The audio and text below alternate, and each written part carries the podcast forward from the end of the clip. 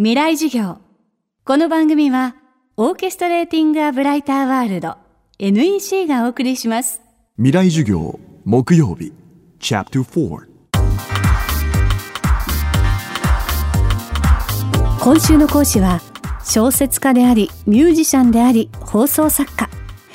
いくつもの顔を持ちながら京都造形芸術大学の教授を務める谷崎テトラさん。専門領域は地球環境です。ラジオにテレビ環境問題をテーマにした番組の構成も数多く手掛けている谷崎さんですがそのきっかけになったのは旅だったそうです。未来授業4時間目テーマは Do の肩書き B の肩書。き僕の人生をやっぱり大きく変えたのは旅なんですね。エンタメの番組とかあのゴールデンの番組とか随分作ってたんですけれども1995年にインドアフリカそして南米の世界を旅することがあったんですね。本当に目の前でインドで貧困の人たちの姿をまあ見て心が引き裂けそうになったようなことがあった。あのそれから、えー、南米のアマゾンではあの先住民あの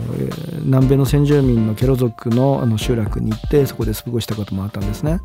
そこで僕はあの彼らがあの大地の神様のことパチャマって呼ぶんですけれどもパチャママの声が聞こえるかいというふうにあの言われたんですね。で僕はそのアマゾンのジャングルの中で耳を澄ました時に聞こえたような気がしたんです。無数の小鳥、えー、そして動物昆虫の羽音、えー、川のざわめき、えー、このさまざまな音が多様な通奏低音で、えー、聞こえてきてそれは本当に美しいハーモニーなんです。あこれがパチャママの声なんだと思っていったんですね。でそれは別にアマゾンじゃなくても地球上どこにでも本当あったはずのの声だったんですよね。でそれに気づいた時に、えー、あのまあ、僕の中で何か大きな変化が起きたわけですね。一体僕は東京に帰って今までのような仕事はできるだろうかってやっぱ思うわけですけどもお笑い番組とか作ってたんですけれどもそれまでどんな番組だったら、まあ、仕事できるかなって考えた時にあの地球に地球に関する番組を作ろうってまあ思ってそして1995年以降僕はあの環境番組を作るようになるんです。でその環境番組を作るようになると本当に、えー、この世界というのが本当にあの危機的な状況だってことも分かるしそれに対していろんな人たちがさまざまな努力をしていてであのいるんだってことも分かるわけですけどもそれをまあ本当に教えてくれたのが僕にとっては旅なんですね。自分自身の興味が変わりその結果仕事の内容も変化したという谷崎さんは2010年ワールドシフトネットワークジャパンという一般社団法人を設立します。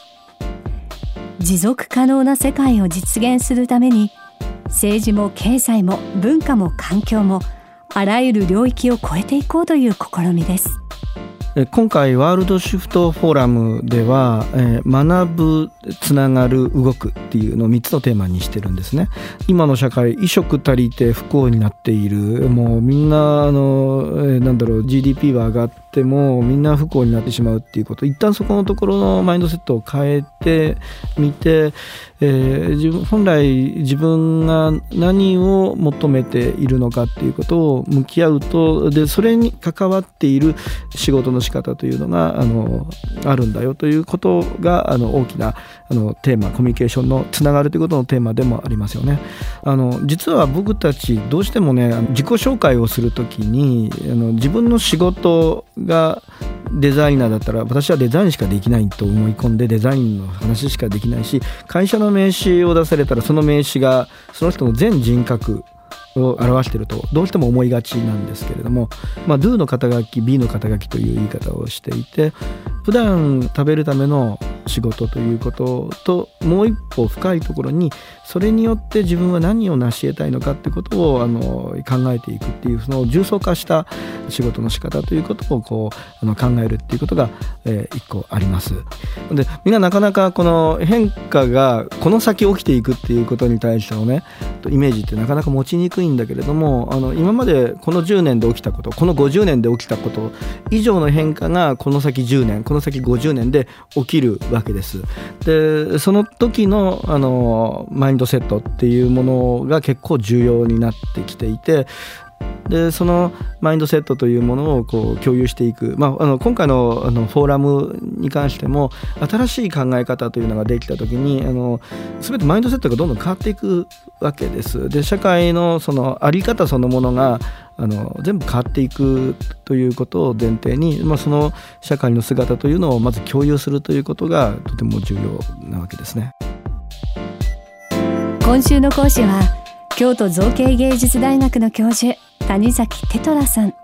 木曜日のテーマは Do の肩書き B の肩書きでした。来週は作家伊藤聖光さんの講義をお送りします。